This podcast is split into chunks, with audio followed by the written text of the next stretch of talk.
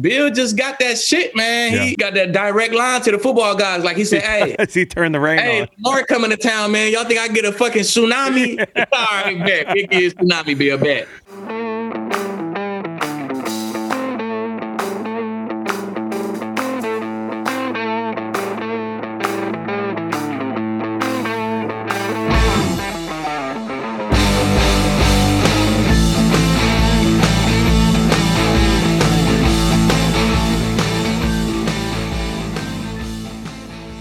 Happy Wednesday, everybody. Uh, this is the Green Light Pod. I'm your host, Chris Long, and I have a jam packed show for you today, so I'll get out of the way. I've got Aqib Talib and Matthew McConaughey. Where else can you get Aqib Talib and Matthew McConaughey?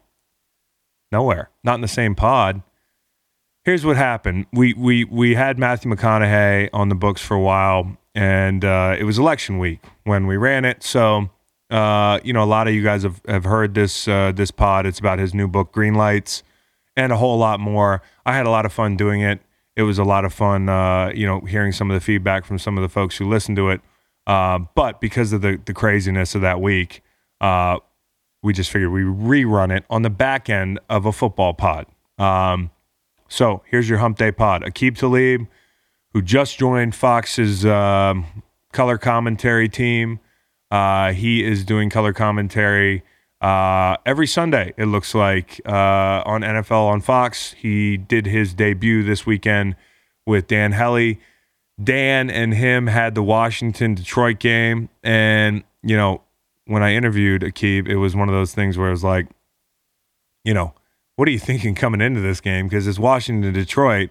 It's it's a game that you might look at as like a training wheels game, but it ends up being incredibly exciting and and really quite frankly, it got a little nuts at the end there with the Chase Young penalty, uh, with Alex Smith, his first start uh, out of his own end zone, under two minutes to go, doing enough for them. Multiple penalties on that drive to create a field goal opportunity. They kicked the field goal. Detroit gets it back with like no time left. The Chase Young penalty that I, I mentioned Sunday night and just a moment ago, the roughing call, put the ball on the fringes of uh, Prater's range and he booted the fuck out of a football and it sliced right in between the uprights for the win in Detroit. Detroit's first win, I think, at home this year. So Aqib thought he had overtime coming, and uh, and he didn't. He had uh, maybe one of the most dramatic finishes Sunday that you didn't see, and I thought he did a great job. I've known Aqib for a long time. We were we we came out the same year. Uh, he was Kansas guy. I was a Virginia guy.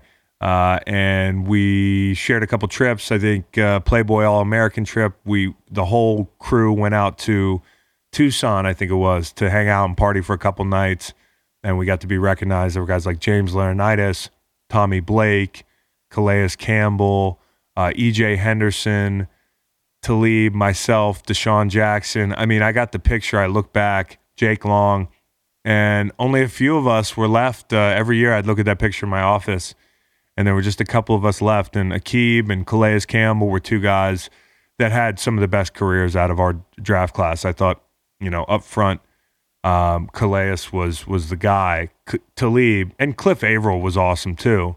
Um, Cliff and I battled it out as rushers in the NFC West for a long time, but Calais to me was the gold standard in that class, and Talib might have been the gold standard on the back end. I'd have to look back and and see who else was in that class, but uh, awesome player, part of some great defenses. Man, no fly zone. Uh, had a stint in LA, had a stint in New England, obviously. A uh, lot of fun watching him play over the years. And you almost forgot about the fact that he played for the Bucks, right? He played for the Bucks first.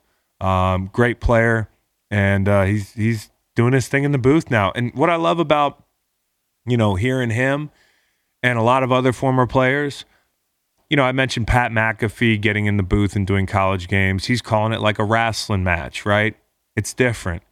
It's not your cookie cutter shit. Talib is going to talk to you like you're in the living room with him. And I've always said this you learn the most from watching old players watch a game. And I think a lot of times, I can imagine when you've got all the pressure of what goes into being a booth guy bearing down on you, you don't experiment, you don't lean into who you are, and you try to do, you know, you color inside the lines. And I think, I suspect that you probably spend so much time thinking about How do I say it? Uh, when do I say it? And you don't say which what's on your mind, and you don't assert the knowledge that you've accumulated over a long career. And I love the way Talib went out and uh, called that game Sunday. The cadence was great, and the back end knowledge is awesome for somebody who played in the D line uh, for for his entire career and didn't pay attention to what was going on behind him. I'm learning football on the back end. It's nice when you can absolutely, without a shadow of a doubt, trust the guy that's calling the game to tell you what's going on in coverage. He also did something at the end of that game that I thought was awesome. They asked him about a holding call in the secondary in that drive. He said, I didn't see it. I think that's great. Didn't see it. I wish they'd teach uh, every other color commentator um, how to say those four words. I didn't see it, or I don't know. That's three. Um, I thought he was great. So, without further ado, let's get to Aqib Talib, fresh off his first Sunday performance for NFL on Fox in the booth. All right, so Aqib's here. It's been a long time, man, and we come a long way since Playboy All American circa 07, was that? Dude. It looks like we made it. That was, of, that was, a lot of fun, by the way, though. Yeah, it was a good trip. Man, that was a good trip. Me and DeSean was just talking about that trip, man. We got some old footage from it and everything, but yeah, that Dude, was the one. I go through the picture sometimes and try to pick everybody out, and we we lasted a while, man. Calais, Calais is still rolling. Still rolling. He's still rolling. I don't know how he's doing it, man. Uh, shout out to uh, Calais Campbell. He's he's been an Iron Man and a really great player. I think he might be a Hall of Famer. I think so too. I think so too, man. Just you know, the body of work that he put together. Yeah. Uh, the it always take them years. You almost you talk Hall of Fame, you got to be in them double digit years. You got to sure. be a starter for double digit years to for get sure. them numbers. And you know the wins and the chips and stuff that that account for stuff. Your your leadership in the locker room. Yeah. I feel like all that stuff come into play. And Calais got it, man. It's, yeah. that that book that book is filled for sure. The book is filled, and the book is just getting started for you post career, man. I had heard some some rumblings that you would be in the booth, and it kind of came up on on us quick. I popped on the game the other day. I told you offline. I thought you did a great job, man. It was awesome to hear one of my guys doing the uh, the suit thing, man, so to speak. But uh, your debut with Dan Hellie on Fox for the people listening, it was Washington Detroit, and you're thinking, okay, this is a this is kind of my training wheels game. It's it's the, you know this isn't a huge game, but it could be exciting. You get a 21 point comeback and you get Alex Smith out of his own end zone running a two minute drill with the game on the line. Man. I mean, how much more exciting was that than you expected? Man, it was, it was, I had a feeling though. I don't know what it was, Chris. I'm like, watch, this is gonna be some type of overtime yeah. game. Just it's gonna be some crazy shit. I, I just I don't know what it was. I swear, the whole time I just had a feeling like it's gonna be something crazy about this game. And look, look what we got, man. My dog Prate hit the game winner. Prater. Man, you called it. You called it too. You called it, which was which was money because you you were like, listen, if they if they get ten yards here, I saw them in pregame. You had the pregame kick down and everything. That was a good callback, and you nailed it. It was cool. He hit it too. I was like, come on, pray, just hit it for me, baby. I want I, I want to cheer for you right now. he hit that thing though, man. So it was a good time, man. I enjoyed it, man. It's uh for the most part, that's that's what I want to do. I want to see if I got in the booth, if I enjoyed it. You know what I'm saying? And shit, it started off, you know, it started off rough. I'm trying to find places to talk and the producers talking in this ear, the game going in this ear. It was like, it was a lot at first, but I think I kind of slowed down, found the rhythm, and I had a great time, man. Dude, absolutely. When I when I when I popped on, you were you were in a rhythm completely. And uh I want to get to the game day mechanics, but just the way that game ended, you know what I love? Because I'm a, f- a front end guy, you know, like I watch the game from the front back, you know, because that's the way I played it. Obviously, you watch the game from the outside in, I would assume, but I love when I can watch a game and learn about coverage from a guy that played. And just in that three minute period, I learned a lot just listening to you. And, you know, you talked about Matty P opting for man. That's more him on that last drive, playing the soft zone. These are things that us football players might know as givens with a big lead and that sort of thing. But they let the fan in and I wonder because Trufant had two big penalties on that last drive. Is it hard for you as a defensive player, as a DB? Because I know DBs, they never think it's PI on the defense. Is it hard for you? Is it going to be hard for you to call it like pretty neutral down the middle on those 50 50 calls? Oh, I don't think so, man. It's, hey, I'm in it for, you know, I, am just here to do my job, baby. I ain't in it to make no friends or nothing like that. You feel me? I got enough friends. So I'm gonna call it how I said. If he PI'd him, I would have said, "Oh yeah, he there. He too early." But I just feel like he was there early. I felt like it was a great play. So I agree. I, I agree, so, man. I think I could be pretty, pretty straight down the middle with it. Now my decisions might be biased just because I look at it from a defensive. From your eyes. You know what I'm saying? But if it's a flag, I'm gonna say it's a flag. If it's not, I, am gonna say I don't think it is. Here's one of the hard parts, and I've had trouble with this podcasting because like people want to come to you. Like my value I add is I, I'm honest. I fucking call it how I see it. Okay. Right. And I'm sometimes I got to criticize my friends. Now, there's a line there where you don't want to be make it personal or question somebody's effort or somebody's toughness. Those are things my pops taught me about. What are the rules, Dad? Like, so as you, because you're fresh out of league and you know all these guys, and that's that's something that Dan was talking about. You got buddies and coaching staffs and on the field. What what are what's your set of rules for? How you criticize players because there's going to be moments where you're going to be up there and you're going to be like, oh shit, that's one of my friends and he just fucked up. How are you going to criticize like when your friends get fuck up and you're like, oh shit, I got to criticize a buddy. Uh, that's you're right. That's the tough part. That's the tough part. But I feel like, man, us being in this profession, I think that's we dealt with that all our life, right? Mm-hmm. So I mean, we we kind of used to that. You know what I'm saying? So at sometimes, like when I played, if I did something bad, if I did something good, if if Deion Sanders would you know what I'm saying, critique me a little bit, I kind of appreciate it. Yeah. You know what I'm saying? Deion Sanders telling me what I could have did better, what I can't do, where my eyes need to be, or you know what I'm saying? I, I some some critique I appreciate it. If you trust so it. I, if you trust I, it. If I trust it. That's right. what I'm saying. If I trust it, I appreciate it. So so when I do it, man, I just try to do it in the way that that I'm teaching. Like, you know what I'm saying? He need to be at this landmark. He like I had to do it in the game. Jeff got hit. Jeff Jeff Okudah. That's yeah. that's like I've known him since he was at Grand Prairie out here in Dallas at yeah. high school. Seen him go to O State, seen him go to the league, number three pick. So boom, he got hit on a little corner route or something and covered three. So I so when I when I criticize him, I kind of do it in the way where I'm teaching him, like, you know I'm saying? He's supposed to be at this landmark. So when he listening to me, he like, all right, so maybe I need to call Keith and see what that landmark is and see where my eyes need to be. I, I'm not saying in the way like, oh, Jeff, man, you terrible. That's a yeah. terrible. I just kind of do it in a way where I'm coaching him a little bit. You know what I'm saying? And I think they're appreciated that way. Yeah, I think that's the way to do it. Um, and and to be honest, I haven't run into much. I mean, I've criticized some friends that that play for the Eagles. I mean, I'm still tight with all those guys, and I got buddies on the Rams and whatnot, and the Patriots. And like, listen, I'll, I I talk to Devin McCourty every week, but I'm gonna I'm gonna trash the Patriots some Sundays. I mean, it just kind of is what it is. It doesn't mean I'm making it personal or I'm just being real, realistic about what I see on the field. So that that's a tough tightrope to walk. Was that exhausting Sunday? Because like when Ronnie Lott made the transition into the booth, I remember my pops told me that Ronnie said this shit was more exhausting and draining than playing a football game. Hey, bro. Hey, it really was, bro. It was I say the first half. I feel like the second right. half I kind of got in the rhythm. I calmed down. I, I found myself enjoying the game because right. it turned out to be a good ass game. But that first half, I was like, oh shit, it was it was so fast.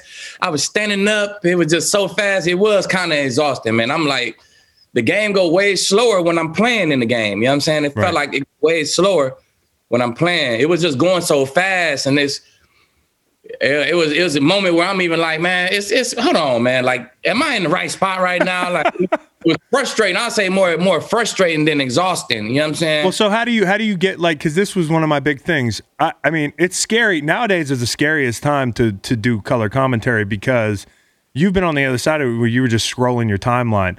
All anybody's doing is talking shit about the crew. Like right. everybody, it's not good enough for Twitter. Nothing's good enough for Twitter, anyways. But God forbid they don't like the call.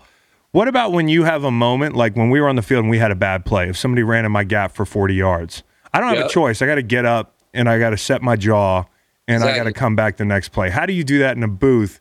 Do you know the moment where you fucked up and you're like, did you have a moment Sunday where you're like, oh, I feel terrible about that? It, it, was situations like that too, but it's similar to the game, bro. It, it goes so fast. If you mess up, yeah, the next play is coming and you know what I'm saying they talking to you in this area you don't really have no time to dwell on the mess ups you know what I'm yeah. saying so man preparing for that and and doing that commentating it was so similar to playing but I just wasn't playing right it was like I was messing up, and it was like, oh, I gotta move on, next play. Yeah, it was, you know what I'm saying it was it was just like that, and the pre- preparation for it, just watching the tape, how much tape I had to watch, and things like that, man. It was it was super similar to playing, but but if I did find myself messing up, man, I just had to act like it ain't happening, move on to the next play, just like if I was the, the if I was playing in the game. How do you how do you walk the line between being you because you're in the booth because you're you, you know, like right. you're not in the booth because you're doing this cookie cutter. Uh, this these are the rules of color commentary. These are the ins and outs, and like like how do you walk the line between playing within the system, to use a football metaphor, and being Aqib Talib? Yeah, it was it was that was kind of tough too, because you know, shit, I'm from where I'm from. I talk how the fuck I talk. You know what I'm saying? so I was kind of having to pull back, and you know what I'm saying it was. You got to watch how you talk. Yeah, you did, you, did you want to cuss ever? Because like when I do these live streams, like I do live streams on Thursday night. They're for Twitch, they're for Amazon, so they're less buttoned up, and they tell me I can cuss. But I can't help it sometimes. Fuck is like the third word in my vocabulary. Hey, listen, bro. I, I look, my third word is worse than that. okay, shit. It was it was it was it was difficult, but I think me doing the podcast, well, I, I could cuss on the podcast, but like yes. me doing NFL Network, yeah. all my time in 2018 and and yeah. doing Fox stuff last year, I think doing a whole bunch of the TV stuff that I've done so far that kind of helped me, you know, stay filtered and and still though, you still you want to you want to be semi, you want to be yourself, but you want to be the professional version of yourself. Yeah, you know that's all we're doing. We're just buttoning it up a little bit. Exactly, just buttoning up a little bit. So man, it was it was it was a fine line that I had to walk. It definitely was a fine line that I had to walk, and you know, be lead, but don't be too regular of a lead. Be be be booth lead. You know yeah. what I'm saying? I got booth lead. It's a it's a it's a it's a way I gotta talk. It's a way I gotta be the way I got to present myself, man. So it was that was one of the that was one of the one of the boxes I had to check as well, man. Make sure my lingo is right. You know what I'm saying? Yeah. Make sure. But was, but was, I mean, I think I, I think I think people like it. For anybody that was complaining about Aqib talks to me like I'm in the living room, like that's how I want to.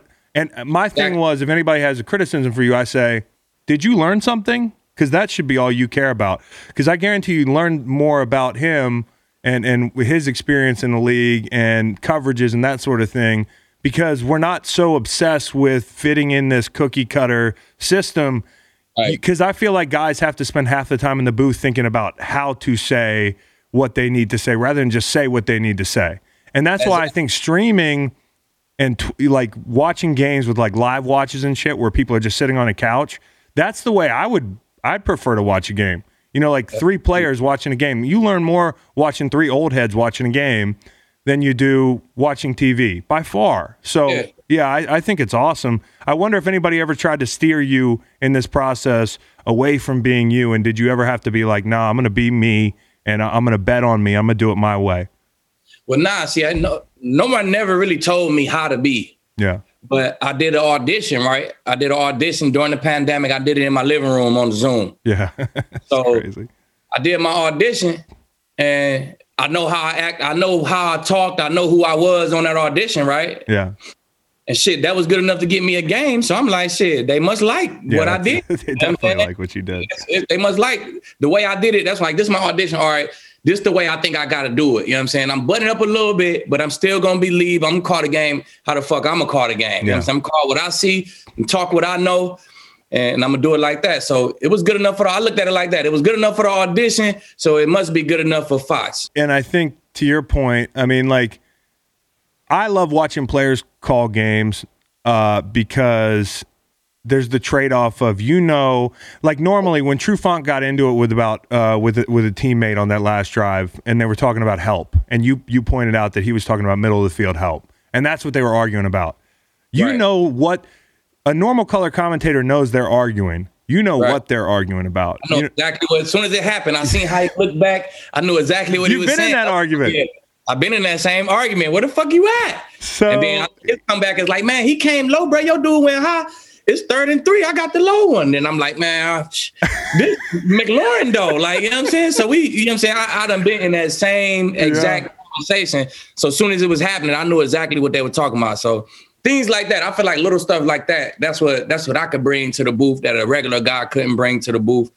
You know what I'm saying? And just, you know, being fresh out of the game, knowing a lot of the guys on the field, man, I'm able to call Jeff before the game, call Dude the night before the game, and stuff yeah, like you that. can call Dude the night before the game because he's over Yeah, there with with all the little like Patriots. that, that I could that I could bring to the booth that some other people can't bring to the booth. So that's a question then. I mean, going to the production meeting side of things, like you you, you did a production meeting, right? This weekend. Okay, so so for people listening, the game day crew always does a production meeting that in the hotel like on a Saturday in the dead time when we get there like usually right off the bus, Yep. we go upstairs and meet with the guys in the suits. I can I don't, I don't like calling you a suit, but like the, these players, there's only three, and maybe the head coach are going to get called in to talk to the crew that's going to commentate the game, and they glean Right. some information. You remember a couple weeks ago, Brian Griese had something to say about what Nick Foles said about Matt Nagy not knowing how quick the rush was getting there. These are the things you got to be careful what you say to the production meeting folks, and it depends on how much you trust them, what's on the record, what's off the record. That's a dance. Do you feel like you have an advantage you know, like over guys that might be 10 years older or whatnot, because you know a lot of guys. You might be sitting in the hotel ballroom talking to three guys you played with. Exactly, exactly. And I think I do. I think that I think it kind of happened this week. You know what I'm saying? I just was talking to we started off we we started off talking to I think one of the corners, Amani. Yeah. We started off talking to uh, Amani. And uh, you know, I you know, usually I play, they're like, Are you following? I'm like, man, y'all gonna see tomorrow. Y'all know coach don't want me to tell y'all if Right. I'm following. not." Right. I'm like, Amani, what's up, y'all? What y'all got going? Y'all following? He immediately was like, man, yeah, we following, kid. We uh, he was talking to me like I was his Yeah. partner. Yeah. Even at the end of it, he was like, man, kid, can I ask you a question, man? Is there anything that I can do, man, that you see? You've been watching tape on us, anything that I can do to get better, man? Or woo, even asked me a question. You know what I'm saying? So I think I think that plays a part. That play a part too. I even I was talking to Matt Patricia too. Look, Yeah. and I asked Matty P a question like, all right, so coach, y'all gonna be following. Is that is y'all gonna let him just follow or y'all gonna lean that safety with a little bit of help or what? Then Matty Peacock was like, Nah, kid, you gotta just see that tomorrow, bro. Like, he almost told me, he almost gave me the game right there. Yeah. I was close to getting the game from Matty P. But he but so once like, you hear it, do you do, is there if you hear something in the production meeting, have you thought about this? If you hear something in the production meeting that you're like, okay, that guy slipped up and I could get him into some trouble, you got to walk the line, right? Between all right, I'm gonna, I'm to leave that off. Yeah, yeah. I don't think I'm. A, I, I'm not gonna use it to get nobody in trouble. I'm gonna use it for myself, man. Yes. If there's some information that I could use To prepare. to prepare, right? Yeah. If there's some information that I could use, so I'm like, okay, boom. Uh, Trufant following McLaurin, like Yeah. that's just helpful for me. So you know what I'm saying. Once the game started and we start talking about these guys, Booba started talking about Trufant. Oh yeah, he gonna have his hands full today. He gonna be following McLaurin all day. That leave money with the assignment to follow Cam Sims and just give me something to, you know what I'm saying? Yeah, to give me something absolutely. On. So, I, you know, I, I, I'm a, I'm a, I'm a player friendly media guy at the end of And the day. And you got to be, and it's hard not to. It's hard. Sometimes you accidentally cross the line, and you're like, "No, I'm not that fucking guy. You can Nah. trust me." That sort of thing. But it can I be I tough. don't think I ever be that guy. Though. Yeah. I don't think I ever be the guy who will leak some shit like, oh yeah, he said fuck Nagy on the low. I don't know if he was playing around, but if it didn't seem like, he was- like in the third quarter. I, I'm, I never go on TV and use that part, man. That's just Yeah, that's not what I'm in it for. Once you do that, and it looks purposeful, guys don't trust you anymore. And It's over with and it's that. over. It's over. Who, who did you watch before you you got in the booth? Do you like you know you watch tape of players? Who do you like listen to as color commentators over the years? Shit, you know, you you, you got to start with the best, right? You start with the best. The best is dictated on that check. Yeah, the check. got the highest check. Yeah. That's the, so of course you start off watching Romo. Let me see how Romo do. Let me see Yeah. after the plays what he talk about, blowouts, what he talk about, close games. Like, you know what I'm saying? I'm just I started off with Romo. I watched Troy Aikman, I watched Charles Davis. I think them the three guys I really when I let the the comment the, the broadcast version of the game go, if I wasn't watching Detroit or or uh, Washington, I was watching one of those guys' game and I was listening to how they called the game. If you could do, if you could do a play by play with anybody in history that's been in the booth, who would it be? Dead or mean, alive? Man, You can go back to Pat Summerall, man. Yeah, see, I, I'm thinking, you know, I'm like John Madden, but John Madden is the, He's the color commentator, yeah. analyst, you know what I'm saying? Yeah. He's not the play-by-play guy, Yeah. but play-by-play guys, I'd probably definitely go Pat Summerall, man. He's a legend. He's a legend. Dang guy. You know what I'm saying? He was on the game for so long. So That would bring us back uh, some nostalgic days playing Madden 04. I mean, I was playing like Madden '96. Some of these young people listening, you don't even know about Madden '96. you both. Look. you know, we're some old motherfuckers. How about game day mechanics? Okay, what's the biggest thing that shocked you? I know you got people in your ear. Where are you watching? How do you watch the game outside in? Do you watch the field? Do you watch a monitor? What's going on in the booth to tell people right. how nuts it is? So game day mechanics, you got you got your you got your monitor right here. This is what everybody's seeing at home. Yeah. Then I got my stats monitor right here. Ooh, got a stats. I got my all 22 monitor right here. then I got my telestrator monitor right here. Yeah. So like I said at the beginning of the game, I'm like, shit, am I gonna watch the all 22? Yeah. Am I watching the game right here? But I kind of was trying to find a rhythm, but the rhythm I found that worked for me is shit. I just watched the game from the booth. I watched the field. The I could field. see I can see the disguise. I really watch the defense. I'm seeing the disguises. I'm seeing if they blitz. I watch the offense personnel, so I get the offense kind of like I did in the game. In the game, I never waited for the coach to give me the personnel. Yeah. I just look at their sideline. I see who come in the game, see who go out. Hey, 21. I always had the personnel before they sent it in. Right. I was the personnel dude on our team. Yeah. So I always pay attention to their sideline. So I kind of did that. I see, okay, band 11. I know what the defense is in. Then at the defense, I kind of see where guys moving at, what coverage they is. Oh, did they blitz? Did they not blitz? And what coverage they was in. So I could have that. I got that down packed before the replay even come. Right. So then I kind of see what they in, see if they blitz, and then boom, I switch to the offense real quick and see if it's a run or pass or that was my flow. I found I had to break down the defense, and then when the ball snap, kind of get on the offense and watch whatever I'm going to watch. So do they yell at you while you're talking, or do they wait for you to yeah, like? You got a producer in one ear. Yeah. So if you see the game, it was like early in the game. Adrian Peterson was in. He first got in the game. He had like two runs, and then I'm finna comment on these runs because I know how I've been watching. I see how they use Adrian Peterson. They they bring the big guys in, they Yeah. give them the ball, or they fake it to them. Boom, they take shots Mhm. right out the gate. They faked it to them, Boom, took a shot, hit it. Oh, I was ready to talk. So I started. Well, they hurried up or something. Yeah. They hurried up. They didn't know if it was a catch. So I talked my my TV coach Jerry Madeline. He like don't talk over the ref, don't talk over the snap. Mhm. So I started, I started a thought, and then whoop, they hurried up, got to the ball, I stopped it. And I'm Mhm. like, damn, I'm sitting here like, damn, shit, I should have finished that. It's kind of quiet now. I'm like, fuck. That was one of the moments. I'm like, all right, play the next play, man. Let's just go. then they gave the ball to Adrian Peterson. He had like a 15, 12 yard run. So boom, I'm like, all right, I'm finna hop in and finish that thought. Yeah. Then you hear him right in the middle. I'm saying, well, Adrian Peterson, they like to bring, then the producer come in the air, let's go to Carissa for a game break. I'm Ah. like, shit.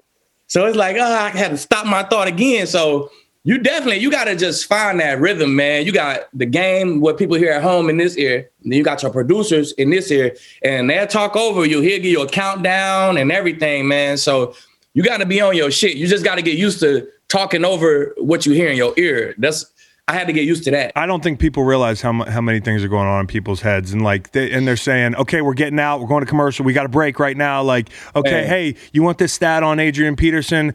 Here, here's a stat on him. Like, I know that there's a lot of replay on this. We got Yeah. to replay to the replay. Key, you got about 15 seconds. Yeah, you want to draw it up on the telestrator now? We can woo woo woo. We'll come to it after this play. So I'm the, another play going. I'm drawing up the last play. Is and the names much and the names. Like I saw Joe Buck's sheet. Joe Buck's sheet is like full of like hieroglyphics, bro. It's like I can't even discern what he's writing out.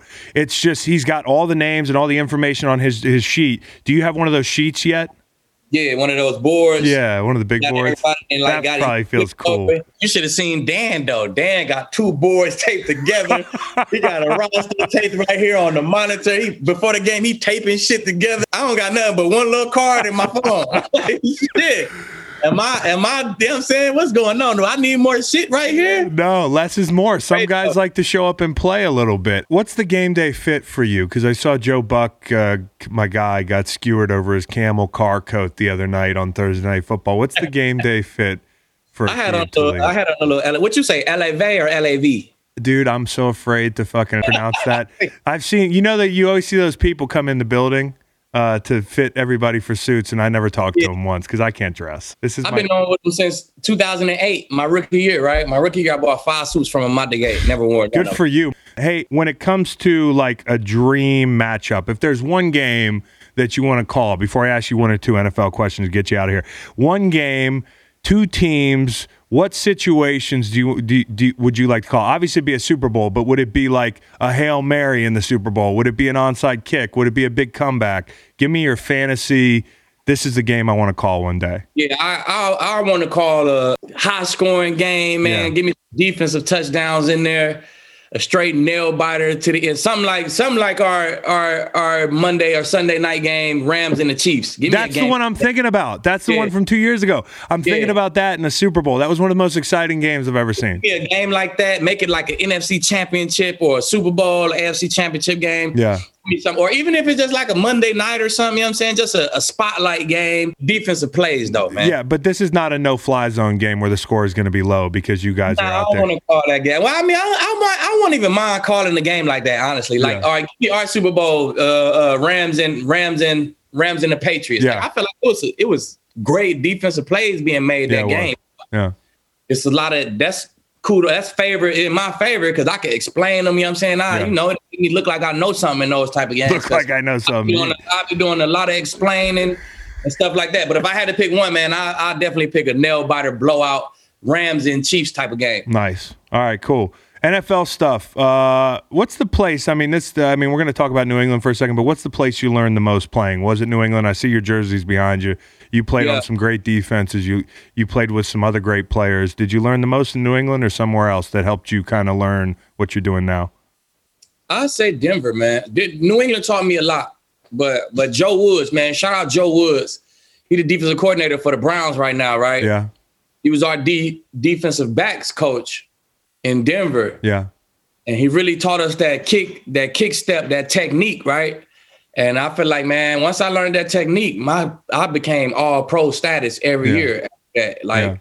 it didn't matter how fast guys was, it was it gave me something to stand on, right? So that's look, that's year seven. I learned a major technique in year seven, eight, nine, ten. It probably was my best years playing.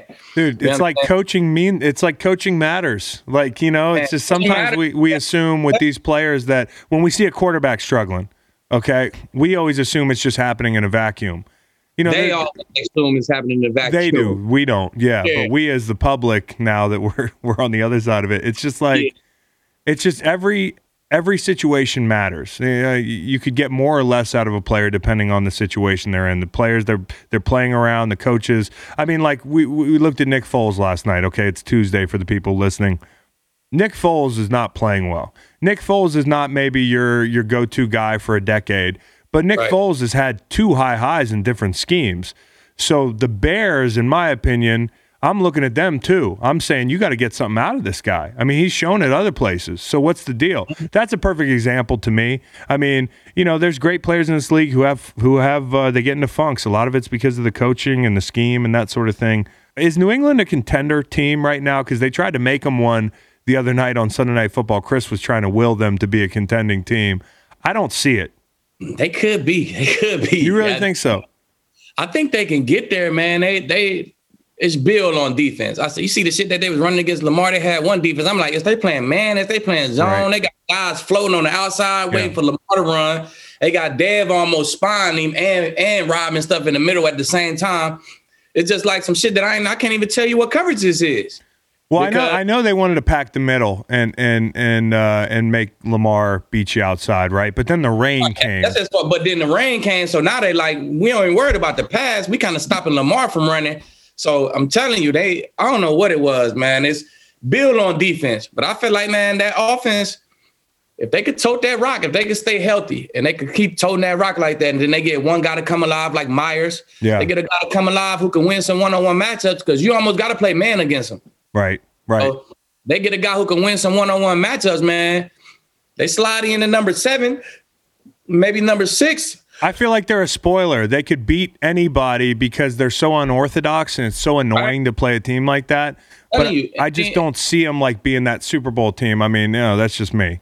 Now I don't see them. I don't see them as Yeah. like the top contender of the Yeah. AFC right now, Yeah. but I see them being able to slide in to be able to being able to slide in Fuck somebody's day up. Six and seven, six or seven, and you know, Bill just got that shit, man. Yeah. He, he got that direct line to the football guys. Like he said, "Hey, As he turned the rain hey, on. Mark coming to town, man. Y'all think I can get a fucking tsunami?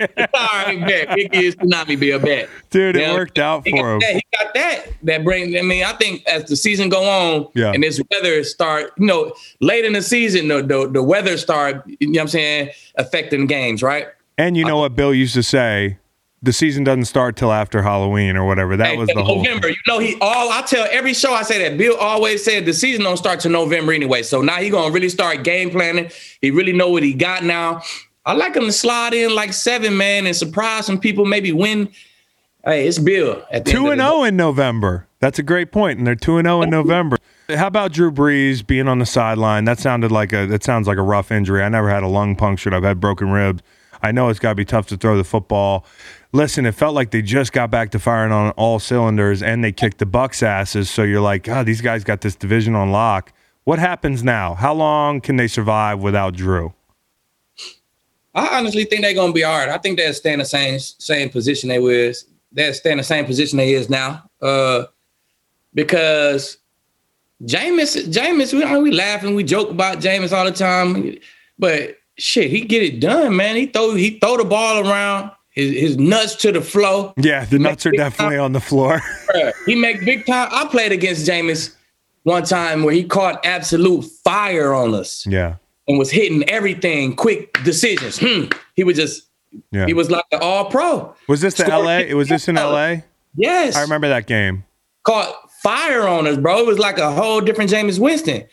And then you know sometimes he try to force things. He throw a lot of picks, but I think that's where somebody like Sean Payton come in, man. He just you know you you one of the quarterback whisperers of the league. You know what I'm saying? Yeah. So you you it's your job to bring that turnover number down. You know what I'm saying? Right, exactly. like what we just talked about. You got to get something out of him here. You've got a guy who's talented, Exactly. and he's been sitting here watching for almost the whole season. I think what's working in his favor is, Keith, we've seen like we've seen guys who were rookies take the field with no warning this year and play well. It's been like that kind of year. Like guys with no training camp, no OTAs. What surprised me the most has been young quarterbacks stepping right in and playing well. You got a guy with that talent and Sean Payton on the sideline. He should be able to be serviceable. But that's the key. He's got to be serviceable, not the take big chances guy, in my opinion. I think he's gonna be straight. They Yeah. when, when Drew left the game, they had seven points. Yeah. They end up with 27 points, you Yeah. know what I'm saying? And, and win. You know what I'm saying? So he came in this this this week he'll prepare as the starter. You know what I'm saying? I think that'll, that'll up his confidence a little bit. And man, he got the weapons, man. He got E, he got he got Mike, he got Cook, He Kamara. does. He, I mean, got the weapons surrounding you, and you got a great offense you stepping into, man. So I think the Saints gonna be all right, man. I think he gonna do some Teddy Bridgewater type shit and really be. that's the tape he's got to watch because last year Yeah. they they they they didn't they didn't I think lose he a step. auditioning to either stay here or or to be on auditioning for the mother 31 teams, man. I'd So, love for him to stay there. I, if Drew calls it quits, I'd love to see him winning in the division where he got run out of his, his old town. I think that'd be a cool, happy ending for him. So, yeah, you know how for him. guys, you know how guys is on that. It's, it's almost like a contract year for him. Oh yeah, You know how we is on them contract years. We had an extra little mojo, extra little Yeah. fire in our ass. So Mhm. He Mhm. probably up right now studying or who knows what's today. Yeah. Tuesday. Yeah, he probably on his day off. He probably at the building right now uh huh. studying. And you know what I'm saying? You know how you be on when your contract year is, man. So he got something to prove. A little extra pep in the step. Last Okay. question, because you were on one of the best defenses in NFL history, uh, certainly uh, in recent history. Um, are there any great defenses this year? There's some I don't, I don't, I don't know. I don't know if I say great because the Ravens play a weird way, man. They they they dominate people at the beginning of games, and then they get leads, and then they kind of start playing their soft defenses, and, and and teams start you know getting some little shit at the end, and it make Eagles, they Eagles did that to them. it, it make their stats not look as good as Yeah. they should look, right? Yeah. But I don't know. I just that's just that's just how they play. But we had Wade. Like we used to get up. Wade used to be like, nah, y'all want to be the best D in the league. Y'all want to be known as the best. Well, right, well, we stand on their ass. We playing. We up 14, 17 in the fourth. We gonna still play man if y'all want to be the best. And they used to kind of crank us up. Like hell yeah, let's go then. Yeah. We ain't letting up.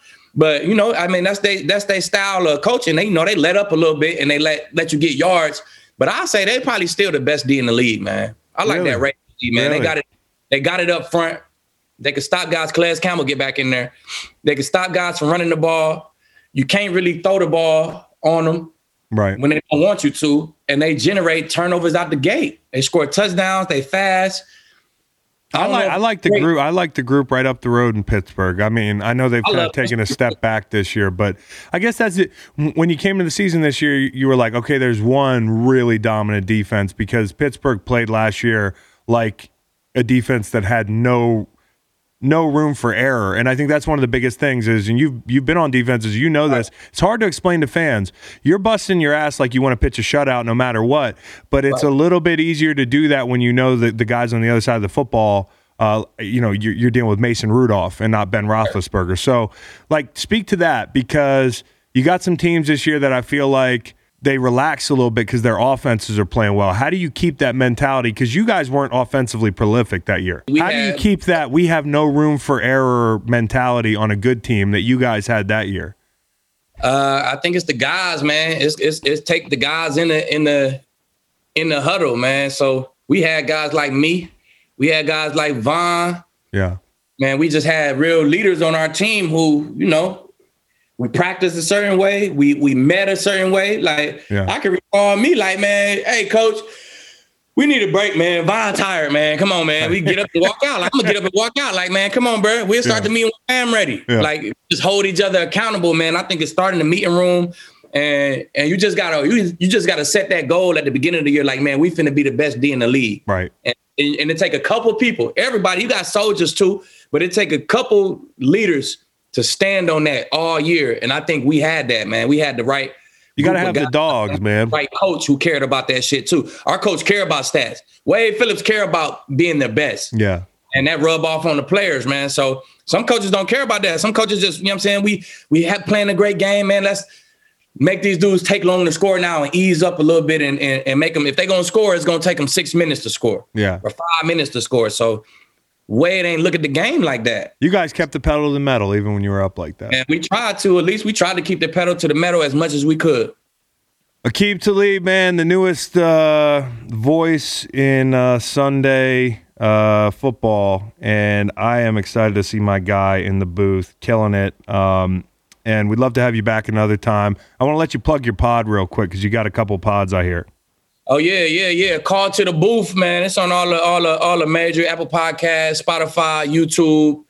Uh me and Harrison Sanford, that's my co-host, man. It's called to the booth. We do a little, you know, DFS stuff, man. We do two shows. It's on Wednesday and Friday. Wednesday, we talk, you know, football the past weekend. Friday, we kind of help you out on your DFS lineups, fantasy, and all that kind of stuff. It's fun, man. It's fun, man. And uh uh, I got another one coming out, uh, Catching Fades. It's called Catching Fades. It's in the works right now, man. Y'all hear about it soon. The dual meaning there. Yes, sir. you know, that's exactly why we picked it. it I know. You're the man, dude. Aqib Talib. Hey, check him out on Sundays on Fox, and uh, we'd love to get you back on here. Take it easy, hey, bro. Good luck this week. Appreciate it, brother. Take care. Week 10 of football is in the books, and now it's time to review the tape and get ready for week 11. There's no better place to get in on all the action than with DraftKings Sportsbook, America's top rated sportsbook app. To add to the excitement of week 11, DraftKings Sportsbook is bringing back their can't miss offer. If you haven't tried DraftKings Sportsbook yet, head to the App Store now because you don't want to miss this. DraftKings Sportsbook is giving all new users the chance to earn a sign up bonus up to $1,000 when signing up using promo code GREENLIGHT. Download the top rated DraftKings Sportsbook app now and use promo code GREENLIGHT when you sign up and get up to $1,000. That's code GREENLIGHT to get a deposit bonus up to $1,000 for a limited time only at DraftKings Sportsbook. Must be 21 or older in New Jersey, Indiana, or Pennsylvania only. Bonus comprised of first deposit bonus and first bet match, each up to $500 deposit bonus requires 25 times playthrough. Restrictions apply. See DraftKings.com slash sportsbook for details. Gambling problem, call 1-800-GAMBLER. Or in Indiana, 1-800-9-WITH-IT. So that was a lot of fun. A lot of fun to catch up with uh, with a guy I hadn't seen in a while, I've spoken to in a while, and great to see he's doing good. Uh, look forward to seeing more of him in the booth. Also interesting to see that he like he had very specific people that he watches that he prepped uh, through watching. He mentioned you know Charles Davis, Troy Aikman, Tony Romo was the gold standard. Said that he would uh, he would call a game with Pat Summerall if he you know if you call uh, a game with anybody uh, throughout history. The guy is a student of the game. You could tell as a player calling out personnels and shit. Like he beat the coaches to the punch on that sort of thing. That's the type of player he was, and that's the type of guy he is in the booth. Let's uh, let's go to Matthew McConaughey one more time little background here. The book is called Green Lights. It's about identifying things in your life that are green lights and identifying the things in your life that are red lights disguised as green lights, yellow lights, that sort of thing. Most of you guys have your driver's licenses, I would hope, uh, that listen to this pod because some of the language isn't great. Uh, think about that when you're listening to him break down um, kind of his mantra as he applied it to the book and uh, shared some of his life experiences. I had a lot of fun doing this interview, uh, and he was very gracious with his time. Matthew McConaughey. Matthew McConaughey, who who needs no introduction, I, although I did intro him coming in. Uh, the book was great. I don't read a lot of books, which is a flaw of mine. Uh, this thing flew by. I think one reason this flew by, man, is because you don't try to be too you don't try to overthink anything. You speak it in a way that people can understand it. Do, do you consciously do that in the book? I mean, it's profound, but it's simple yeah. Well. I mean, you know, I mean, it, I've done a lot of thinking to get it down to where it's simple. Yeah. Um, you know, I, I, I, early drafts, like an early thought, I can look at. That's how I kind of do all my creative work. The first version is long and way overwritten. Right. And then I just try to nestle that down and go, okay, where can we let's get rid of all the wasted shit that you don't need in here and what's the nut of the conversation and what is it? How can I how can I express it in a way that's true to me but also relatable to you or whoever else can read it? Yeah, and everything's relative. Like some of these stories are, you know, only stories that somebody with your life experiences or access might be able to to gain uh, but people have to go apply it to their lives in their own ways, right? Yeah, I mean, no one's going to have you know a particular the, the, the exact same kind of year I had where I was say an exchange student abroad in Australia for a year right out of high school. It was a hellacious, insane year. No one will have that exact experience, but everybody's had a time where they're off feeling lost, going, "What the hell's going on? I got to find my footing. Uh, I got to get back on track. And how the hell do I do it? I got no one else to rely on but me." So everyone's got that time in their life, um, and everyone's probably found a green light asset from that time after it happened, even though they were going through hell. Everyone was probably going, oh, there actually was a lesson I learned when I look back at that. Um, and so, the you know, in that way, hopefully it, uh, my stories are relatable. Yeah, they are relatable. I was going back through, and we'll get to a, a few of the moments that resonated with me. Um, the Australia trip was one. Holy shit! Talk about being trapped. I mean, in that in that age, like you know, like it's it's not the uh, the iPhone age either, where you can FaceTime people and whatnot. It was it was the shining age. Yell as loud as you want, and nobody can hear. I just got done reading a book. Actually, the last book I read was about Australia and just how desolate it can be. And that story, I was like, oh shit, he's not going to Sydney. I, I get where this is going. He's going to the outback, basically.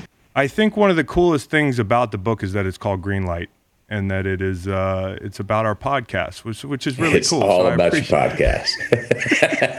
we also have another thing in common. Our dads played in the NFL. The size sounds like it checks out 6'4", 265. My yeah, old yeah, man, yeah. 6'5", 270.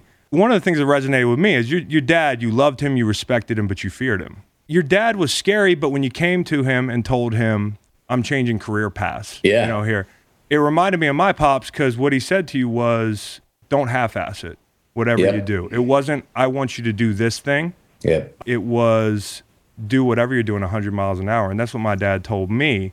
Well, that's and our dads are obviously similar in that way. I mean, that's that's what. And you said your version, uh, 100, do it 100 miles an hour. My dad's version was don't half-ass it. If I wasn't convicted about going, hey, no, I really want to do this, Dad. And my dad heard that in my voice when I said I don't want to go to law school, I want to go to film school. I think, and that's the first time he had ever heard me say anything other than going to law school. But the way I said that to him, he could tell that I was nervous to call him and ask him about it, but he could tell I'd made up my mind. I've been doing thinking about it, and I believed it.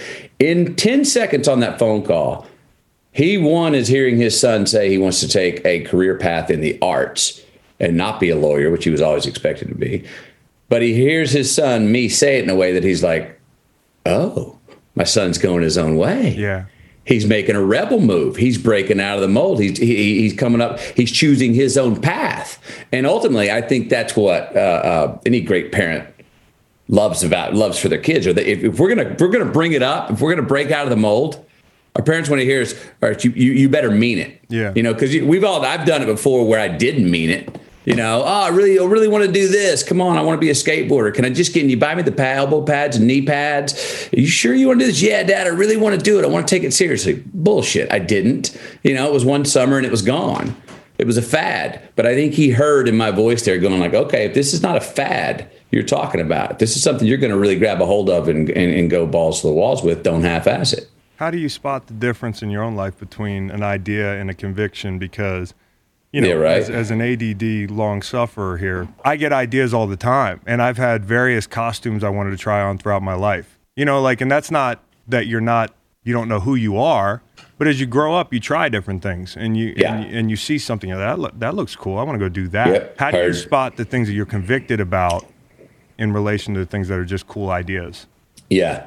And look, I got I still go through the same thing all the time now. I, can get ate up with ideas. Right. And you know, uh, I got a line in the book: "A man ate up with ideas need to needs to be uh, put in some starvation. A man ate up with truths needs to be fed." Ed, right? Yeah. you know and but we gotta you know there's a testing time man and and i talk about this in the book process of elimination it's it's hard as hell to figure out who we are and what we want to do Right. but it's easier to start that journey by saying well, wait a minute who the hell am i not Yeah. what is it that I'm not? Where do I not want to go? By process of elimination, let me let me put put over here the people, the places, the time I spend that really don't feed me. They're a green light, but they're plugged into a battery. You know what I mean? They're, they're not hooked up to the AC or solar power. They're not they're not long lasting green lights. Right. Convicted about. Um, so you kind of go, okay. Um, I know for me, I, you know, as I got older, I started to realize times in my life where I was like, oh, I'm loving it. Uh, I'm single. I'm rolling. Uh, but this is a stop, not a stay. Right. All right, uh, give yourself a license to enjoy this for a while, McConaughey. But you know, you do know, or the time you know, start dating uh, uh, a woman after after for me after 28 years old. I wasn't going to date anyone if I didn't believe that they might have potential for us to get together and become a long term relationship and maybe have children. Right. Because You know, at that so- point, that's a red light. Well, at that point, you're like, you're just, no, at that point, you're probably just doing circles in a yellow light. You know what I mean? you just, you just got the steering wheel cranked to the left and you're just rolling in circles. And that's okay for a little while. but you- for a while. It's a fun circle, you know? Um, but it, there comes a time where you're like, let's have some ascension here. Let's let's get down the road and see if see if I if the you know the person has the potential and is the right person for us. So, you know, look, man. Sometimes I I try to measure now from my from my life now. Do I love it? Do is it something that you know I, I- project ten years ahead, and I go I try to look back and have an interview with myself ten years from now and go hmm. this thing you want to do right now. What would you what what, would you what you gonna what you gonna think about it in ten years? Yeah. Is it going to be something that you're going to be honored with? Is it something that's maybe going to live on for the rest of your life that you're going to hand off to your kids? Yeah. That's it. Uh, that's the real green lights there, um, the ones that'll outlive us. Um, but look, man, I dibble and dally, and and then sometimes I have gotten into things that I only liked, and I learned to love them, Right. and was damn glad that I took the chance because it was just an idea, but it turned into a conviction. But yeah, you got to watch it. I mean, look, I'm, I hear you. You get so many damn ideas, you look up and you go, I need more than 24 hours in the day, and the last time I checked, they ain't giving more than 24. Dude, my brain never stops, and I'm not saying that like I'm bragging. It's actually a fucking problem. The book's called Green Lights, and this is Green Light singular, guys. So for the listeners out there, don't get confused. Um, I, this is coincidence. You know, I'm, I'm looking back through my life, and I'm looking at my football career. You know, I played 11 years. A lot of people would kill for that career. You know, two Super Bowls, Yeah. whatever. All the things that you would think fulfilled you, right? But Right. I sometimes didn't feel fulfilled. And even at the end, you really walk away from the game with as many insecurities as you do Heard. victories, right? And what's worse is in the last two years since I called it quits, I've grown exponentially as a human being. And so Right. the thing that everybody looks at as, an, as a success in like your life's work, which is why I think a lot of guys struggle with it existentially when they leave the game. They're no longer Yeah. that person, but you've been the Yeah. same fucking person all along. That that 11 year career obscured my gr- my view. It it Right. didn't allow me to grow personally. There are things I've learned about myself that like I hate that about you, Chris, or this Right. is more of this, please, or dude, I just don't like that person. I never was able to do that self inventory because I was under the gun, or Right. because it obscured my my view. So is that career a green light? Is it a yellow light? Is it a red light? Well, shit is obviously. I mean, it's obviously ultimately it's obviously a green light. Whether you notice that tomorrow or on your deathbed or your you know the next generation uh, notices it. Um, I mean that's that's you know until uh, my guess is that until you've latched onto something here, which you seem like you're latching onto things in the last two years of going oh this is I'm I'm growing in, in, into more more of myself now in the next these last two years since you retired. You latch onto something, you're gonna I think probably have a new look at that 11 years. You're gonna be able to see ah, mm-hmm. you're gonna probably be able to go. You damn right, I did. I, I I was on I was on the big stage. I maybe I did. Maybe I felt like I was now. Maybe now I'm saying I didn't grow as much as I mm-hmm. did, but. Oh, come on. Meaning, meaning a lot of things I know that I mean I, in my past, and I found this going back to the book that I said I'm going to be ashamed about, I'm going to be embarrassed about. I ended I ended up laughing at and forgive yeah. myself for and going, you know, obviously you're a thinker. I'm a thinker. We got to watch so we don't get that old paralysis of analysis, man, because we can overthink yeah. something and oh, just go, what the fuck, man? It's a Saturday. I'm just yeah. going to enjoy this. I'm not quit thinking about it. I got to play on. I got to play on the field. I got to be right. a gladiator on the field uh, and that's what I was for 11 years. And I came out of it and I'm still walking around. And that's what I did. Felt like I was on the playground. I mean, we get a little less, I think, sentimental about it over, over time, but it probably takes finding out what it is. What's our line now? What's our frequency, our new frequency? Yeah. When that was your only frequency, but you're going, hey, that ain't the station that really I, I ultimately want to be tuned into. Um, but I listened to that station for 11 years and I was yeah. good on that station. I was yeah. part of the band on that station. And all right. Um, so I think we give ourselves, I mean, I know for me, I've had to learn. Nobody forgives, I forgive myself later than anybody else forgives me. I'm the last to forgive sounds myself. about right. Yeah. That sounds and about right. You go away, you know, you spend time with yourself, you got to figure out okay, what shit am I going to forgive myself for? And what am I going to say? The buck stops here. I'm not putting up with it anymore.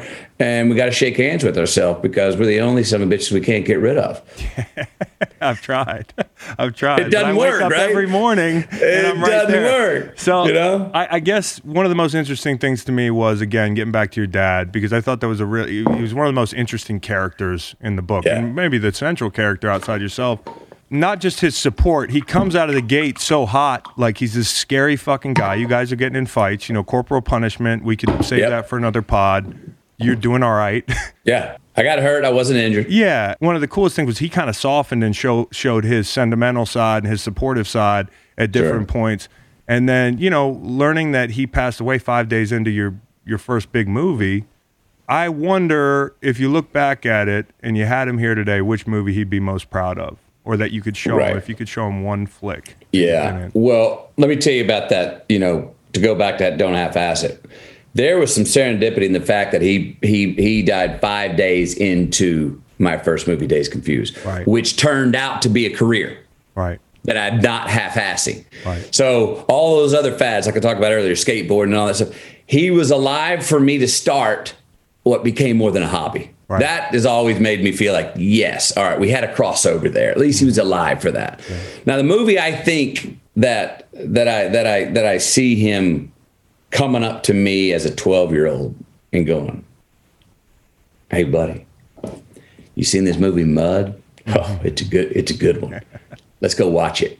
That's the one where he'd have been like, "It's a good one." That was his deal. Oh, it's a good one. Oh yeah.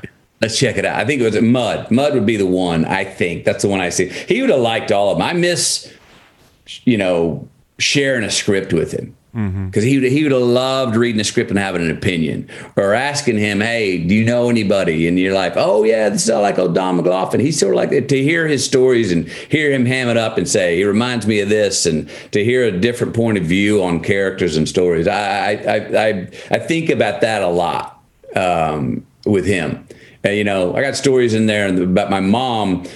While I was on the proverbial famous stage, she wanted the limelight. Right. All right. Dad wouldn't have wanted the limelight. Dad would have been on the front row, mm-hmm. but he wouldn't have wanted to be absolutely in the in the limelight. He'd have been there as a as a as sort of a uh, real supporter on the front row. And I do miss creatively going over things with him and hearing his opinion on stuff. You ever think about that oyster shack that you know, I thought that was a really cool little tidbit there. You know, and and and does it say anything about like this dude worked his ass off his whole life? He's got this kind of vision, like you know, you know, uh, Robbins in Shawshank, or you know, yeah. that beach, right? Yeah. And you never get to that beach, but he lived a hell of a life. You know, does Yeah. that say something about our deepest aspirations? You can still have a successful existence that's intrinsically awesome for everybody around you, but you just don't, you never get that extra credit thing. And you could still Yeah. have hit the ball out of the park. But you're chasing it.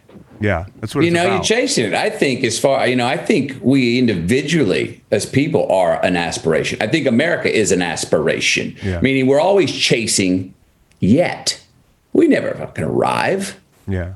We never get there. America's not going to find perfect social justice. Yeah. We're not going to find the utopia we chase, but that's not the point. The point is we keep chasing it. Right. And hopefully there's a little evolution and a little escalation. Our better selves, our truest selves. Man, what better thing to chase? Yeah. What better thing to be an investigator of, an interrogator of, a, a, a get up every day and being like, I'm, I'm going to chase it a little more today, you know? And, and then we never get there. We don't have a ta-da moment. Ah, ta-da, I made it. No, we don't have that. We never reached the shack. We never actually, you know, you get the shack. You, like my dad's dream was the oyster shack on the beach. If he had the oyster shack on the beach, hell, I don't know. Maybe he would have been like, ta-da, I've retired. But I, Yeah, it would have opened up new things. You know, I don't know. That's the que- somebody asked me in a mailbag the other day. We do a stone mailbag, so I sit here and I hit my pen until I'm cross-eyed, and then I try to answer our listeners' questions. And somebody asked me if I could have one superpower, or which superpower if I woke up with in the morning would I be pissed off about. I would be pissed off to be, and this was listed on Google. I don't know how this is a superpower. Omniscient. If I knew everything, Right. I mean, it's over. It's over. That's how It's I over. feel about destinations. And one of the biggest things I had to get out of my head in my own life, and you know, you're somebody who's it's a it's apparent you are an individual in the best sense of the word. You you you never cease exploring. You're curious. I was afraid of marriage. I was afraid of a family. I was afraid of a destination. I've been afraid of Yeah. destinations my whole life. When I was 18, I thought about being 40. Me too, man. Yeah, I mean, Yes, like- I hear you. So how do you get over that thing? Because you're somebody who's like done all the crazy shit, and I've heard the interviews and I've read the book, and like you're synonymous with some crazy shit. That's like Yeah. everybody would love to just go do that wild thing, act on your wild hair. You can't. You can't get up and do the you know th- the stuff that you did in um, running downhill that chapter. Yeah, yeah, yeah. Like you know yeah, you can't yeah. just wake up one day and be spontaneous. How do you reckon with destinations? Yeah. Well, I'm not I, like that's what I you know. That's why that's hence the title green green lights. What are you doing in the green light? You're going. You're on the way. That's why I don't really care for destinations um, because you know the verb is the holy word, man. The verb, which life is, on the ways. what's fun. Yeah. You know, I got a, I got a, I got a, uh, my mentor who's an acting coach. I, I do so much preparation. I like, to, I use, I love to come into scenes, and she was like, "You love to come into scenes stable. There you go. Right. You're, you're, you're, you're solid." She goes, "Okay, you've done the work. Now." She goes, You want to have some real fun? I go, Yeah. She goes, Come into the scene on one leg and try and find your balance once you're in it. Right. That's what's fun. It's not the it's the overcoming of whatever, the finding, the seeking, the on the way uh, that I find so fun. Then it's like a relationship, families. I'm with you. I was scared of marriage. Family, geez, oh man, get married. Is the adventure over? It sounded like death for a while in my like you know as a younger dude you know my lovely As wife Meg who uh, you know she's maybe 50-50 listening to the pod Meg you know how happy I am to be married to you I love you so much I love the kids so much but we've talked about this. There's a there is a fear you know for some people settling down. But once you settle down you realize it's it's really no different. Life's um possibilities are still endless. And then wild new adventures open open back up Yeah. you know? Um, but and how do you keep it going though in a relationship as well with our wives? How do you keep we want to keep chasing each other. We don't Yeah. want to get in a relationship where we're like looking at each other going okay i know everything about you. You know everything about me. Ho hum what do we do now? Yeah. you know we want to stay on the adventure with our partner and and charge forward. Having kids is part of that adventure for sure. Yeah. But that's not all of it because we made them and we got to remind them of that that we're first. Mom and dad are number one you know what i mean? It's healthy to Um, be, you know, not number one, but like 50 50. Hey, I'm still important here. And my, because if I don't feel fulfilled and I'm having some midlife crisis and I'm like losing my mind because I haven't traveled or I haven't gone to do this bucket list thing or that thing, then I'm not going to be as good of a dad either. well 100% and the best you, you know the husband the best thing example we can give our kids is to, to show them how we love our mo- their mother. Yeah. you know, and that that's the best thing that that the mothers can give the kids to show them how they love their their dad. Um, but hey, we got to watch this thing too. I'm sure. I don't know about you, but Camille and I got to watch. Man, we got three kids, and we got my mom here with us, who's 88. Damn, man, there's some nights where all of a sudden we look up and 10 o'clock at night is the first time we're going, hi, hey, Yeah, yeah. how you doing? Whew, I just finally got the kids to bed, handled everything. Uh, and we got to go, hey, let's not have too many days, days in a row like that. we got to sneak off for a date or some solo time somewhere and check in a little earlier. And she's really good about reminding me of that. But that's part of keeping that ad- adventure going. I mean, you know, you're now you're not married. You got kids. It didn't. It, it hadn't got less adventurous. No. we cannot. We cannot tomorrow. We can't. You and I can't decide right now. Let's go to Africa tomorrow with a backpack. We'll be back with a one way ticket. We'll be back when we're ready to come back. That's irresponsible. We can't do that. Uh-uh. Our friends understand that now. It takes them a while. That hey, Chris, you can't wait a minute. We should just call you up I and we need can 12 go. hours before I go down to Miller's in Charlottesville here and, and slam eight Right. Bud heavies. So, I yeah, no, but you know what's replaced is like when I do go to East Africa, and it's funny you mentioned that, like, and I'm climbing Killy or whatever, and all we have is a fucking sat phone. It's the most terrifying thing in the world. I feel tethered. Where uh, you know, at one point in my life, albeit very brief, I had the autonomy to make moves I needed to make Yep. but without being tethered. Then, you know, we had kids and we and we started a family. Now, I actually don't mind being tethered because it's a trade-off. The kids were like a missing piece for me. You know, like the old Right. Shel Silverstein thing. Like I searched for my identity far and wide. I knew who I was, but like why am I living? Cuz to Yeah, live for myself is insufficient. And at some Right. point and actually it came right on time because I was going through a tough time in my career and it was questioning, you know, existential stuff, uh, which is dangerous. Uh, and the kids came along, and I felt like, holy shit, this is why I've, this is why I'm alive. You know, so the tethering, there's a trade off.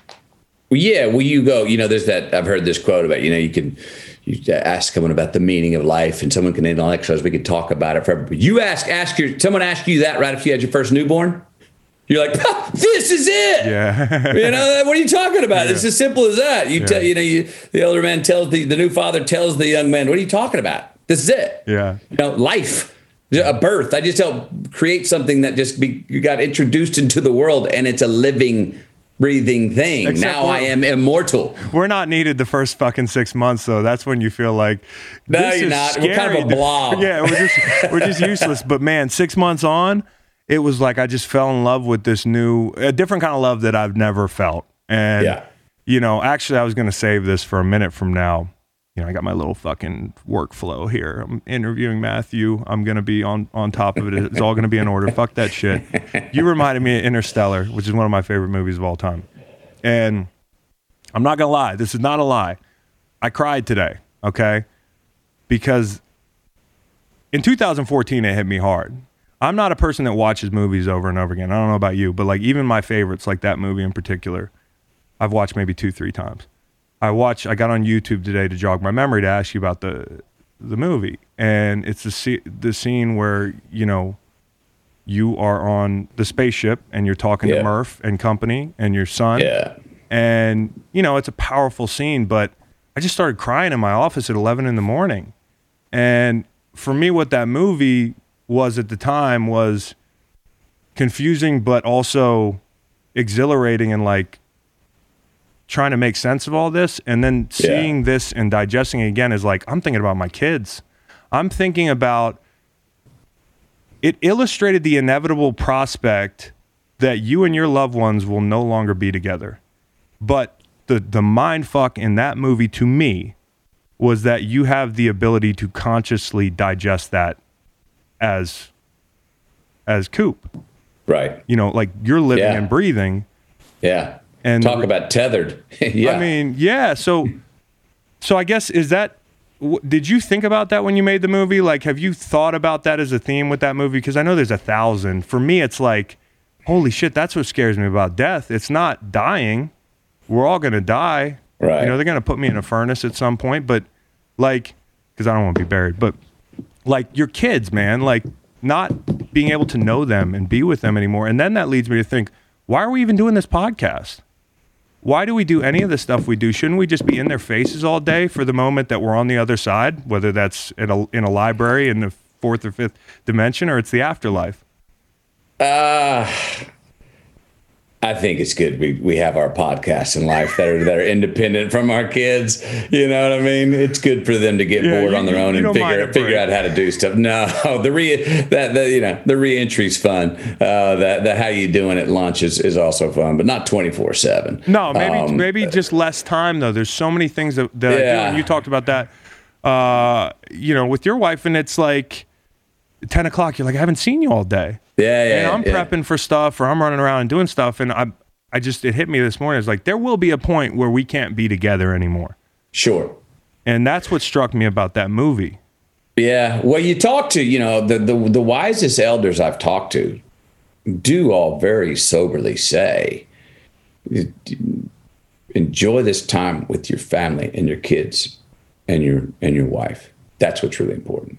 And these are people that have, many of them have succeeded, you know, wealth and success career beyond. Um, I often, I know I'm very selfish, man. I have, I love. I, I'm happy to, to love what I do. I'm happy to, uh, that I that I keep chasing down stuff and creating. I need work for my own self significance. Yeah. I'm gonna. I need. To, I, need- I like to accomplish things. I love to make my list and mark them off.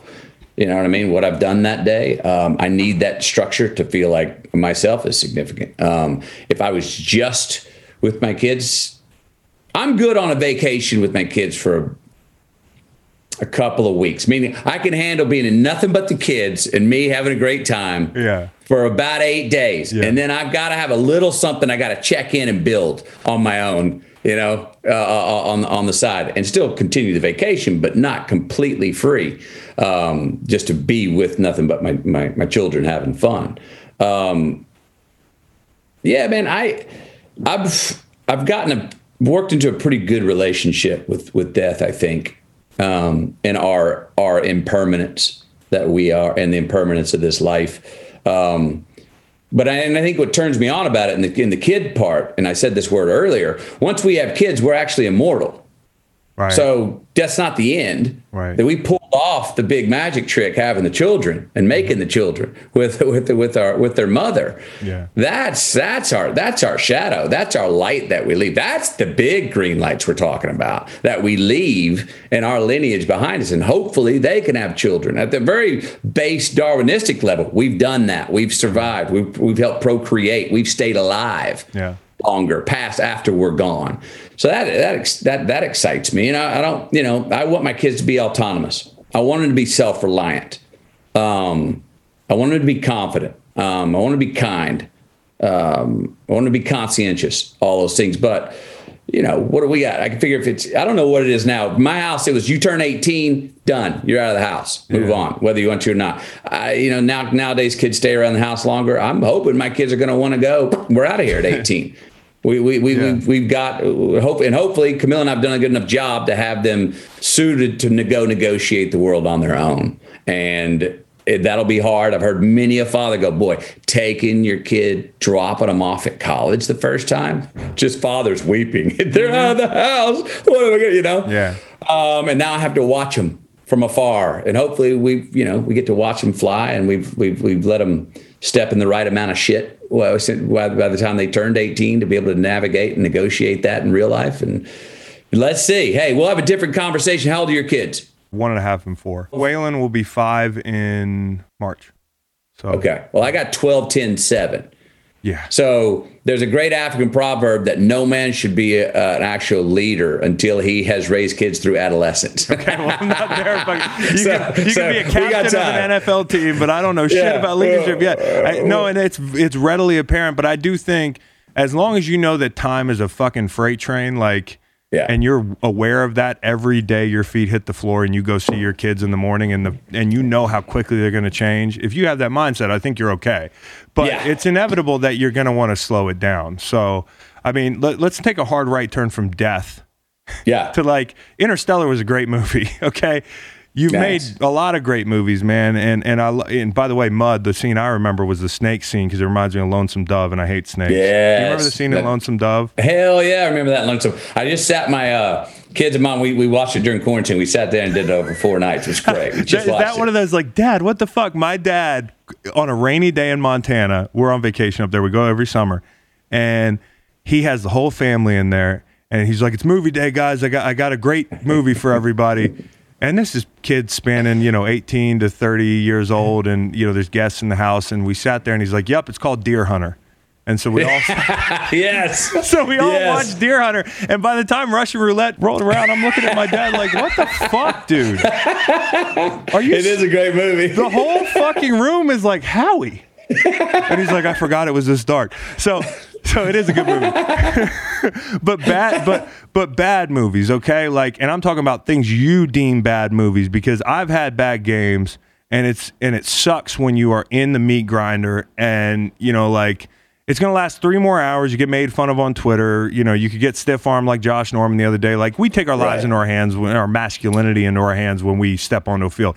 But it's not subjective as much as like you're sharing your art, your soul. And I know that like you might say, well, football, you know, and downplay it. But what you guys do is you share your creativity and you bear your soul for people who are just consumers.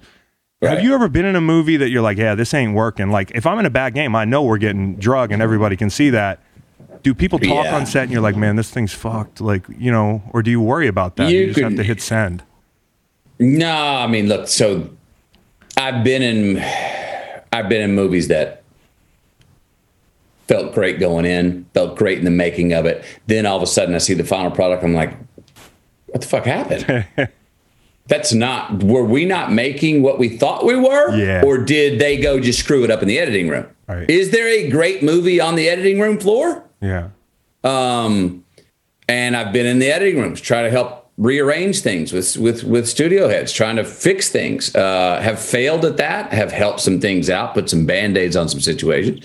I've also had the other way around where I'm not sure if it's going well. I feel like I'm doing my job, but remember this. This is part of the reason why I wrote, why I wrote a book.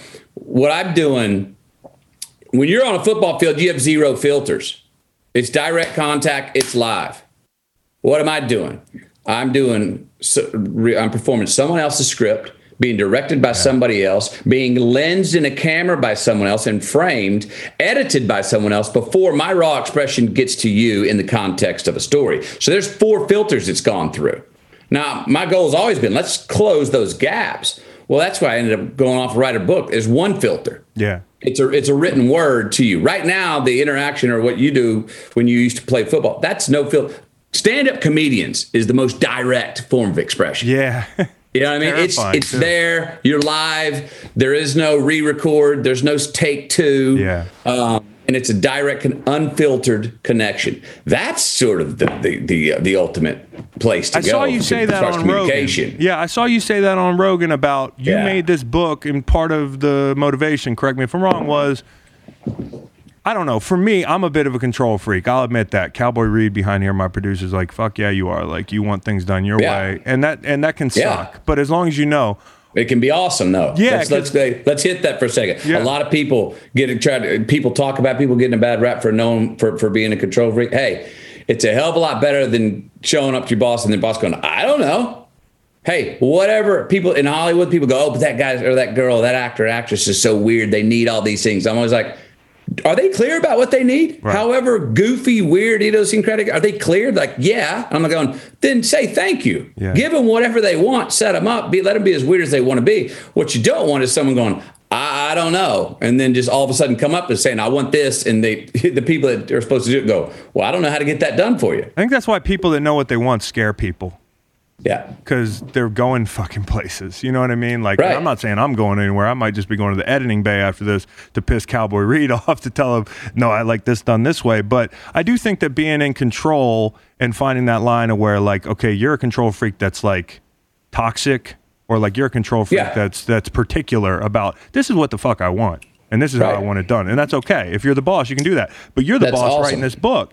But on the Yeah. field, like if if I'm a victim of a bad call, the people at home don't know what the bad call is. If you're the victim of a fourth filter on a movie, you know, um, so that makes a lot of sense. Um, by the way, I had a drone, uh, you know, one of those DJIs that you go take up in the mountains and take cool Yeah. pictures.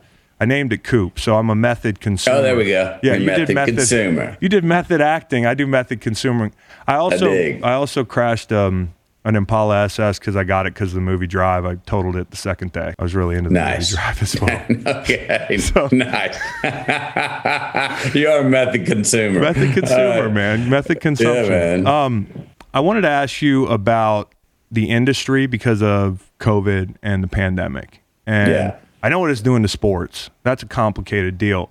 But like I miss going to the movies, man. I really it's one of my favorite things in life is to go to a theater and eat some candy and some popcorn or maybe some pasta that I brought in from a restaurant. Are you okay with that? People bringing food into movies? I'm, I'm fine as long as you don't in my ear. Pasta's okay. It's not over the line. I've been told by hey, some hey, people. hey, man! I'll bring my homemade tuna fish salad. Oh. Now that's not a that's not a sound thing. That's a smell thing. Yeah, but I'm like, thing. forget it. Damn, there's a hippie in here or something. Um, know? So what what's happening in your industry right now? Yeah. So a lot of my peers are working.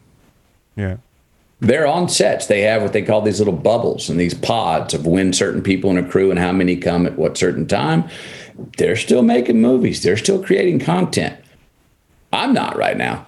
Yeah. I'm I'm I'm over here bearing down with my family and my 88 year old mother, trying not to bump into this this this COVID thing. Um, mind you, I'm in a privileged position to be able to do that, but that's what I'm doing. Hey, so how much of right now is the new normal?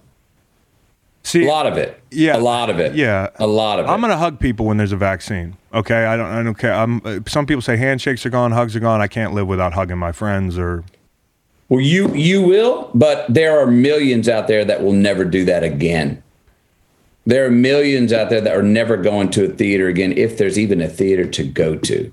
Um, look, our floor has been in our industry has been moved beneath our feet in a, in a in a real way that things are going to change. I don't know.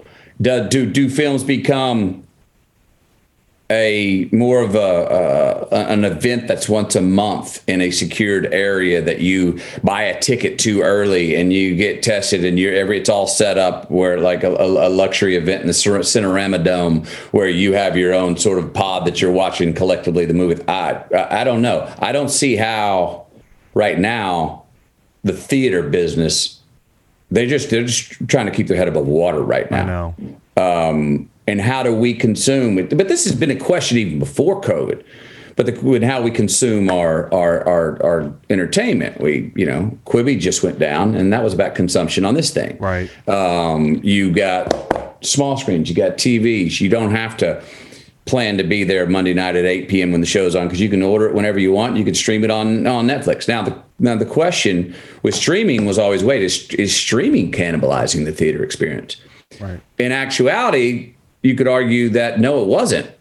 It was actually feeding the, the, the theater experience. People that want to watch it at home, watch it at home. People like yourself, that's great. I want to go to the theater. Mm. That's where I want to consume it. Mm-hmm. So, you know, I'm going through this now with the book. Audio, does audio cannibalize the, the readership of the, of the hard copy? Mm-hmm. Or does it say, no, it actually makes me want to go buy the hard copy?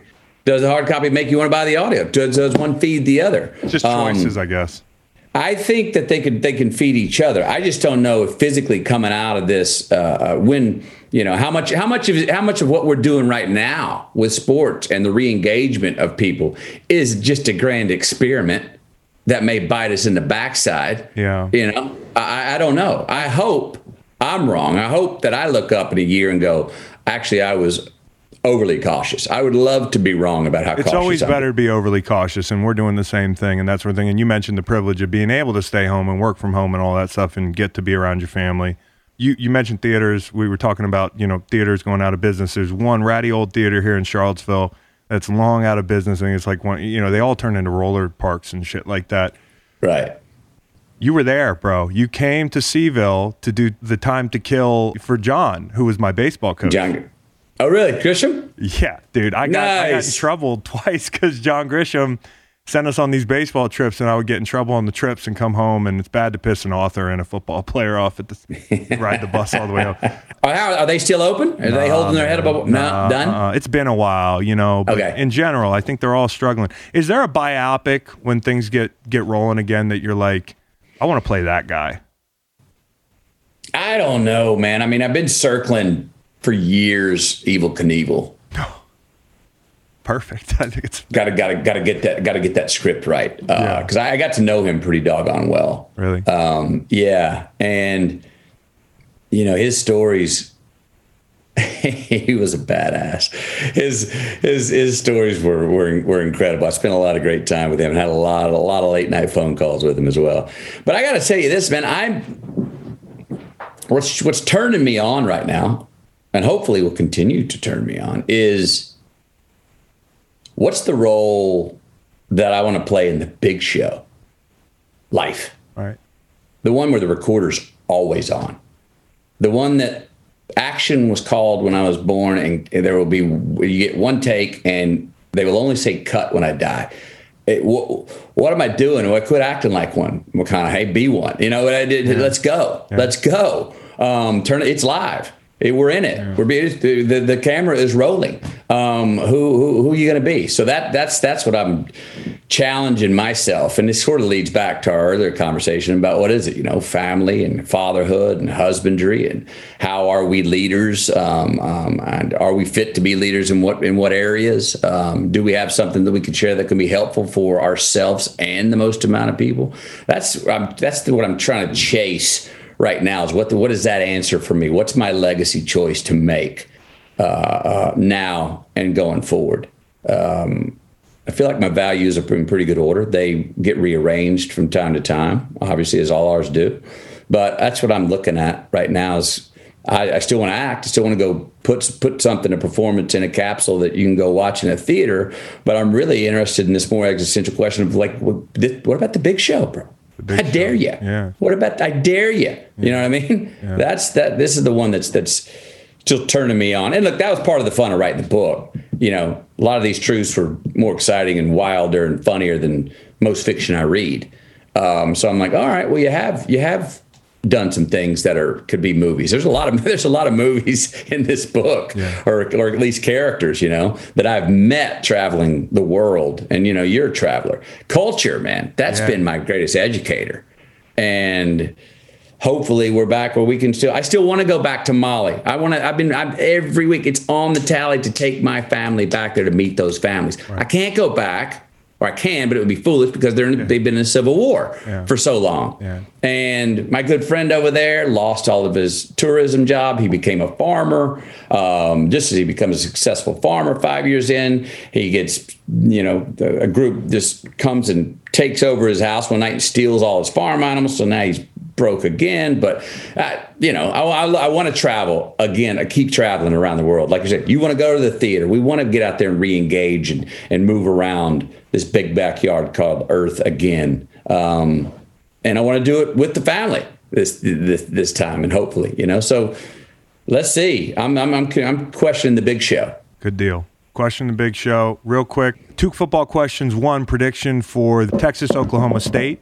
Give me a score for that if you can. I know you like gambling. I wish I could have talked to you more about gambling. I love the Sure. callback. I love calling back to that Buffalo Bills uh, Oilers game. Uh, I, I lost a lot of money on rice on the quad doink, so I hear you on the gambling.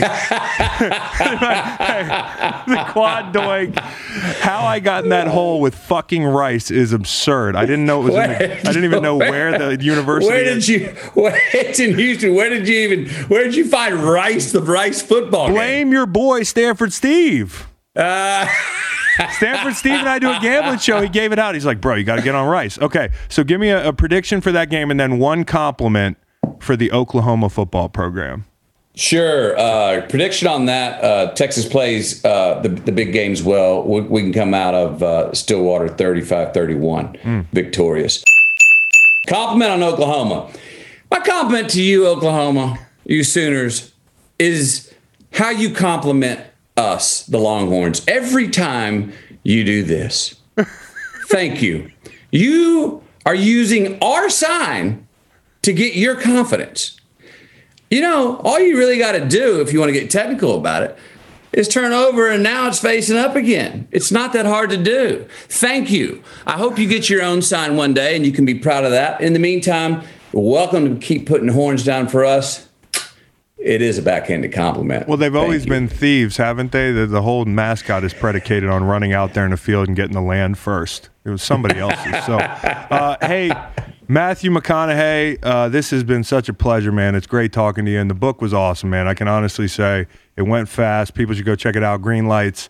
Lots of answers in there and uh, really introspective look. Thanks again, Matthew. Right on, Chris. I enjoyed it, man. Yeah, man. Have Take a it good easy, one. brother. Yes.